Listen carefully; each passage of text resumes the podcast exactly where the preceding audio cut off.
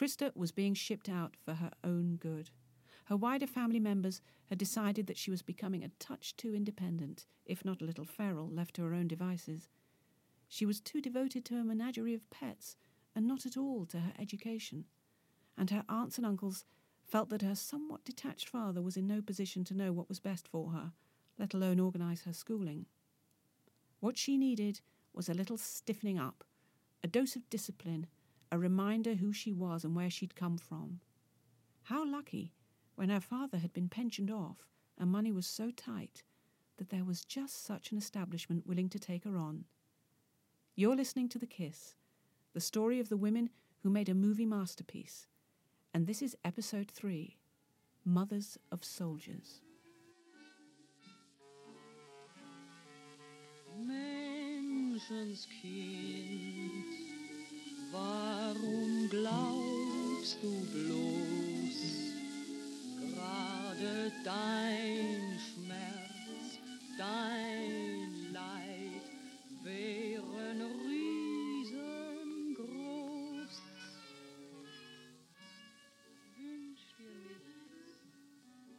The Empress Augusta School and Orphanage.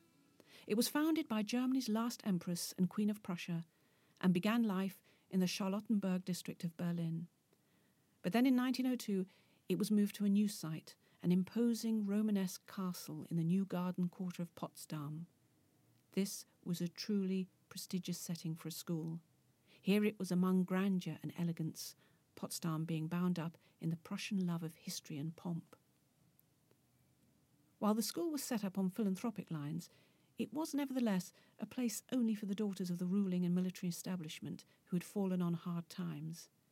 It accommodated 88 girls and their teachers and included a gym, library, chapel, and a so called Empress Room dedicated to its founder. It was unquestionably an exclusive place in which to be educated. And the teenage Christa Winsloe, who travelled with an aunt for hours across the heart of the country to get to Potsdam, was well aware of the privilege of her position. And what an eyeful it was! Those statues and pillars, the echoing halls, the grounds, the majesty of Potsdam. What a contrast to the soft and familiar comfort of her home, where in moments of doubt and anxiety she'd been able to run to her mother's wardrobe, gather up her clothes, and inhale her fading aroma. There was at least the presence of a loving memory there. Christa was 14 years old when she arrived at the Empress Augusta School in 1903. Her mother had died only three years before, her brother Arthur a while before that. What was left to hold on to? This institute? Was there any chance that she might find a surrogate family here, or some kind of refuge? The Empress Augusta School didn't do family. Or if it did, then it was along military lines. The girls were drilled as much as taught, and deprivation was part of the educational process. The teaching staff were obliged not only to impart some academic acumen in their charges, but to insist on an unquestioning respect for authority. When noble patrons visited the school, the girls greeted them with hushed reverence, heads bowed, deep curtsies. What was being instilled in them was servility. This subservient mentality, or Untertan-Mentalität, was later ridiculed by the German author Heinrich Mann in his novel Man of Straw in 1914. The novel's German name, Der Untertan, translates as the subject, in other words, the inferior of a member of the ruling class. Christa's school was part of a system that still just about governed the world outside, and the children were expected to come out of their school ready to slot right into that subservient role. It was an agony for the free spirited Christa, beyond repressive. Yes, there were other girls, and she made friends, all children like her, torn away from their homes at their most vulnerable, and she enjoyed their company, and there was the usual crushes and emotional intrigues, but she never accepted the school as a home from home. For the rest of her life, the harshness of those years at school, when she was still grieving for her mother and miserably homesick, remained with her and threatened to drag her down into despondency. What she couldn't forgive the system for was its dreariness, its waste of vital youth. In her words, where one day is exactly like another, all days are indistinguishable. Just for a moment, stop and think of a teenage girl you know. Think of her liveliness. Think of the fun, the physicality, the anger, the, the childishness, the desire to please, the eagerness to rock the boat. Passion, a desire for love and life and recognition. It should never be repressed. Repress it, and there's going to be trouble. There was a story doing the rounds when Christa arrived about a girl who'd thrown herself down the stairwell in a grand and final gesture of teenage pain. She'd survived, though her legs were permanently damaged, and her story was passed breathlessly among the girls who came after her. When the tale reached Christa's ears, it found a home in her imagination and, as we now know, made a memorable reappearance years later. What also stayed with Christa were the characters of those in authority the uncompromising headmistress, her obsequious second in command, the embittered staff, and of course, that exceptional teacher, the one that inspired adulation, not just in Christa, but in many of the girls. We know next to nothing about her, other than that she was singularly humane in that heartless regime. Years later, Christa acknowledged that her fictional heroine, Fräulein von Bernburg, was based on, and I quote, the adored teacher who was with us for so short a time and who was possibly forced to leave because of my tragic love for her. For the miserable young girl, desperately adrift without her mother, a warm and loving but authoritarian female figure was just about the only solid thing she could cling to. She needed to talk to someone who was older, who knew about the world, and who, she instinctively felt, would understand her sense of otherness. Christa was bursting with emotion, crippled by doubt. The school, she later said, crushed her spirit and made her into what she described as an imbalanced and immature creature in whom fits of intense shyness alternated with periods of unnatural boisterousness. If she was indeed responsible for her teacher's dismissal, then it may have been for no greater crime than simply wishing to talk to her. In Christa's celebrated novel, The Child Manuela, based on those years and featuring this fictionalized mother teacher lover, Fräulein von Bernburg, intimate conversations between teacher and pupil lead to the downfall of both. Christa, here portraying herself as Manuela, can't bear such a formalized monastic existence where even minor infringements are a serious threat to order. In one scene, Manuela finds herself being reproached by von Bernburg for an act of insubordination against the headmistress. The teacher tries to be stern, but merely prompts the girl to come clean about her feelings. And you put your tongue out at her, is that true? No, Fräulein von Bernburg. I only made a face. Why? Because. Suddenly Manuela's calm deserted her. Because I wanted to be a boy. I hate being a girl.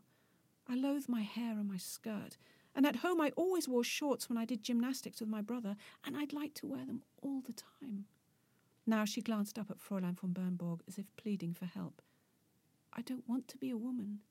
I want to be a man and to be with you, Fräulein von Bernburg, and that's why she mustn't interfere, not the head, not her. Manuela. Pale and unyielding, Fräulein von Bernburg towered over the agitated child. Words like these must never pass between you and me, do you hear? Now you'll go at once to the headmistress and beg her pardon. Christa's earliest fictional writings, as I've already pointed out, appear to stick pretty solidly to real events in her life. Her mother and brother's deaths, her father's career, the time they spent in Strasbourg, her preschool life, you name it. I feel we can be pretty comfortable with the belief that this exchange probably mirrors something very like it that happened in real life.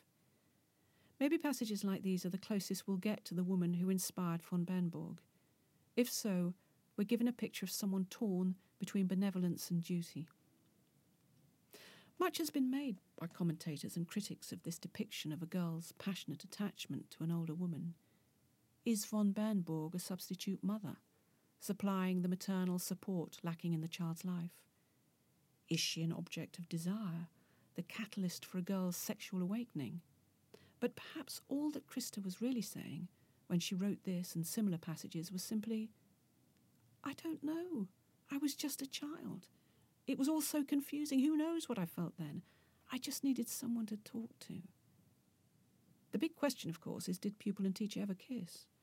Was the controversial kiss in Mädchen in Uniform based on a real event, or was it wishful thinking? A dream kiss that Christa held close in her imagination for years until it emerged so poignantly in her later work. Adolescence is a time of turmoil in any case. Imagine grieving for your adored mother, being in total confusion about your sexuality, living far from home and family, and then not being allowed to voice any of it. Here is the very root of Christa's lifelong assertion that the school was an abomination. At her most needy and lost, she was denied the compassion and support of a group of adults whose sole task was to turn out hardened future mothers of soldiers. Christa's time at the Empress Augusta School, by her own admission, traumatized her. The experience of it stayed with her, darkly rooted in her psyche, and emerged so vividly in her middle years that she almost made an industry out of it, producing not just a play, but a film script and a novel, each one subtly different in personal emphases, but with exactly the same story that of the grieving young girl dumped in what was more barracks than school. All three versions of the story start with her as a tearful new arrival, a daughter still deeply lost without her mother. That was the abiding memory of her school experience. That there was no warm or loving substitute to a lost parent, or if there was, its presence was stamped on thoroughly and without mercy. Christa completed her education at a finishing school in the Swiss city of Lausanne. The civilized experience seemed to have gone a little way in undoing the damage wreaked in Potsdam. The time was coming when she would have to assert herself if she really wanted to break free of her familial constraints. There's a picture of her from this period, sometime in the first decade of the 1900s, and presumably taken at the end of her school career. It's charming. She's sitting in a carved, high backed wooden chair, and she's dressed in full Edwardian finery, her waist accentuated, her dark hair piled artfully around her ears. She's striking and statuesque, with an oval face and full cheeks, gentle eyes, and a smallish, neat mouth. She is swathed from head to foot in pale coloured lace, every inch the society lady. But the truth is, this young woman was anything but ready to conform. Back at home, biding her time, there was a brewing desire inside her to create. By now, she had developed a passion for art, specifically sculpture. Her brother Ralph had left for college, and her father was somewhat preoccupied with his new wife, Scottish born Isabella Kappa Horrocks, also known as Olga. Olga had been married three times previously, twice to German barons and once to a writer, Samuel Kappa. A mother of six titled children, she was in her 60s when she married Arthur Winsloe, who was by now retired and kicking his heels in the grand leisure spots of Europe. Christa, at this pivotal moment, did something that instantly set her apart, not just from her class, but also of her sex. She went to art school. Aged 19 in 1909, she entered the School of Applied Arts in Munich to study sculpture. While female students in art weren't totally unheard of, and in fact she befriended some of those who were there at the time, they were extremely rare in the discipline of sculpture. If Christa had any fantasies about being welcomed with open arms and fondness as a precious oddity, then she was very quickly disabused. The start of her student career was rocky and frustrating, and once again it made such an imprint on her sensitivities that she could draw on it richly for her semi autobiographical writings years later. I discovered that her much later novel, Life Begins, was hard to get hold of, and so I read it in one long session in the British Library. It was written nowhere near the beginning of her life, but assessed her youth from a useful distance. Once again, we can assume that much of it is autobiographical. In it, she recounts the exploits of a young female student of sculpture called Eva, richly humiliated by the professor who occasionally deigns to tutor her, and of her relationship with her puerile male fellow students who fall to pieces at the arrival of an, an attractive young woman in their midst. Just a quick aside it's the obvious biographical detail in both The Child Manuela and Life Begins that in my opinion, makes them less than successful works of literature. They feel more like random acts of therapy than thought out narratives. But it's this very personal simplicity that makes them such fascinating documents. You know, these are real lives. Anyway, Life Begins as a story about a sexual awakening as much as an artistic one, but recounts with useful detail the life of a trainee sculptress. Here's how our heroine's regime is described Day in, day out, the same programme, dressing in the dark of early morning, for by half past eight Eva was in her place at school, for midday a brief interval for a meal at the boarding house, then back to work at two, a break for coffee before the evening life class from five to seven, then home, exhausted, with achy feet and pallid cheeks. Life classes, of course, were a controversial issue when it came to educating women artists. For a long time, it had been one of the sticking points in accepting women to art school at all. Women had sex with males, gave birth to males, but they certainly couldn't be allowed to view their naked bodies in order to educate themselves. The Royal Academy in London didn't accept its first female student until 1860, and these women artists, who were still in a minority thereafter, weren't allowed to participate in life classes for another 30 years, and even then they were separated from their male colleagues during the process. Christa's commitment to her art tells us so much about her nature, about her strength of character, her spirit, and her tenacity. We already know that she was troubled by a sense of differentness. How much more isolated could she be than in an institution that doesn't even want her? Here she was back in a male preserve, just as she'd been in her father's milieu of military ritual and masculine preeminence. For years, I've pored over a book called Danger Women Artists at Work. It's a compilation of glorious and provocative artworks by women painters put together by the art historian Deborah N. Mancoff. My daughter's been just as entranced by it as I have. Mancoff's description of the masculine world of art, I think, throws some helpful light on what Christa must have gone through to educate herself. The history of art was a celebration of male talent and accomplishments, lauding the great men, the old masters, who made the great art that was displayed to a mostly male audience in male run institutions. Men ran the studios and taught in the schools, and for the most part, it was men who organised the exhibitions, wrote the reviews, and bought works of art. But women have always had a role in the arts, often working behind the scenes or in opposition to prevailing attitudes and practices. For a woman to seek recognition in this masculine domain took courage. She had to steel herself for confrontation and be ready to defy conventions and expectations. To secure her place in the art world, a woman had to be willing to court danger. And so, although her male fellow students were pretty silly around her at the start, in time things calmed down and they realised that the world wasn't falling apart and that you could make friends with a girl without compromising her or yourself. Christa established for herself a way of life that she maintained for the rest of her days. It was based on camaraderie, immersion in her art, and a lot of social gatherings in the company of artists, writers, and generally creative types. In other words, the life of the so called bohemian. It suited her down to the ground. She was home at last. And what a home! Her friends were straight, gay, Jewish, Gentile, upper class, middle class, working class, noble, ignoble. The thrill was the variety and the honesty. For the first time, she was among those who, like her, couldn't live the lie of conventionality either socially or sexually. For the first time, too, she could take a breather and not feel so abashed about her sexual yearnings though there's no evidence at this point that she was openly gay. Here were thrilling young people who devoted their every energy to creative integrity. Here were bold, experienced women with short hair and in mannish suits with their pretty girlfriends who fascinated her. Here were uninhibited worldly men who pursued her brazenly and lined up to be the first to widen her experiences, as they put it. Of course, even this new world had its frustrations, resentments, and troubles, but the point was, it was hers, and she was steering the course, not her family and not her class.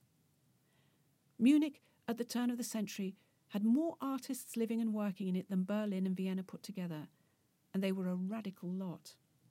The Munich Secession was formed by an angry breakaway group of modernist artists in the 1890s who felt that the city's conservative abeyance to traditional state sponsored art stifled their creativity and originality. It was into this world of artistic opportunity that Christa launched her career. She was very rapidly assimilated into their way of life. She relished it all and made friends for life, but above all, poured her energies into her sculpting, agonizing as all artists do about whether she was any good and how she could make some impact on the world. Munich was absolutely right for her. She'd made it her place, and she couldn't have found a more vigorous and independent artistic hotspot in all of Germany. She got herself a flat and a studio, cut her hair into a bob, swapped her girlish debutante dresses for more practical and stylishly androgynous clothes, and settled into the world of art, specializing in animal figures. She was home at last. Which makes her next move all the more bizarre. Because in 1913, aged 25, Christa got married, and she married straight back into the aristocracy. Next time on The Kiss, we travel far from Germany and meet a young girl from a very different class and very different way of life, but who is nonetheless just as desperate to break free.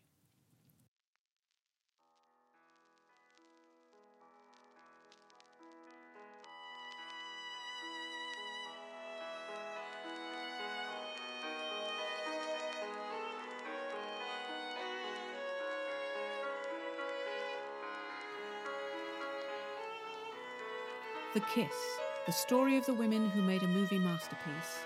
Researched, written, and presented by Bibi Berki. Studio production was by Francis Nutbeam Weber. It was directed by Mark Lingwood, and the original music was composed by Timothy Bond. It was brought to you by Tempest Productions.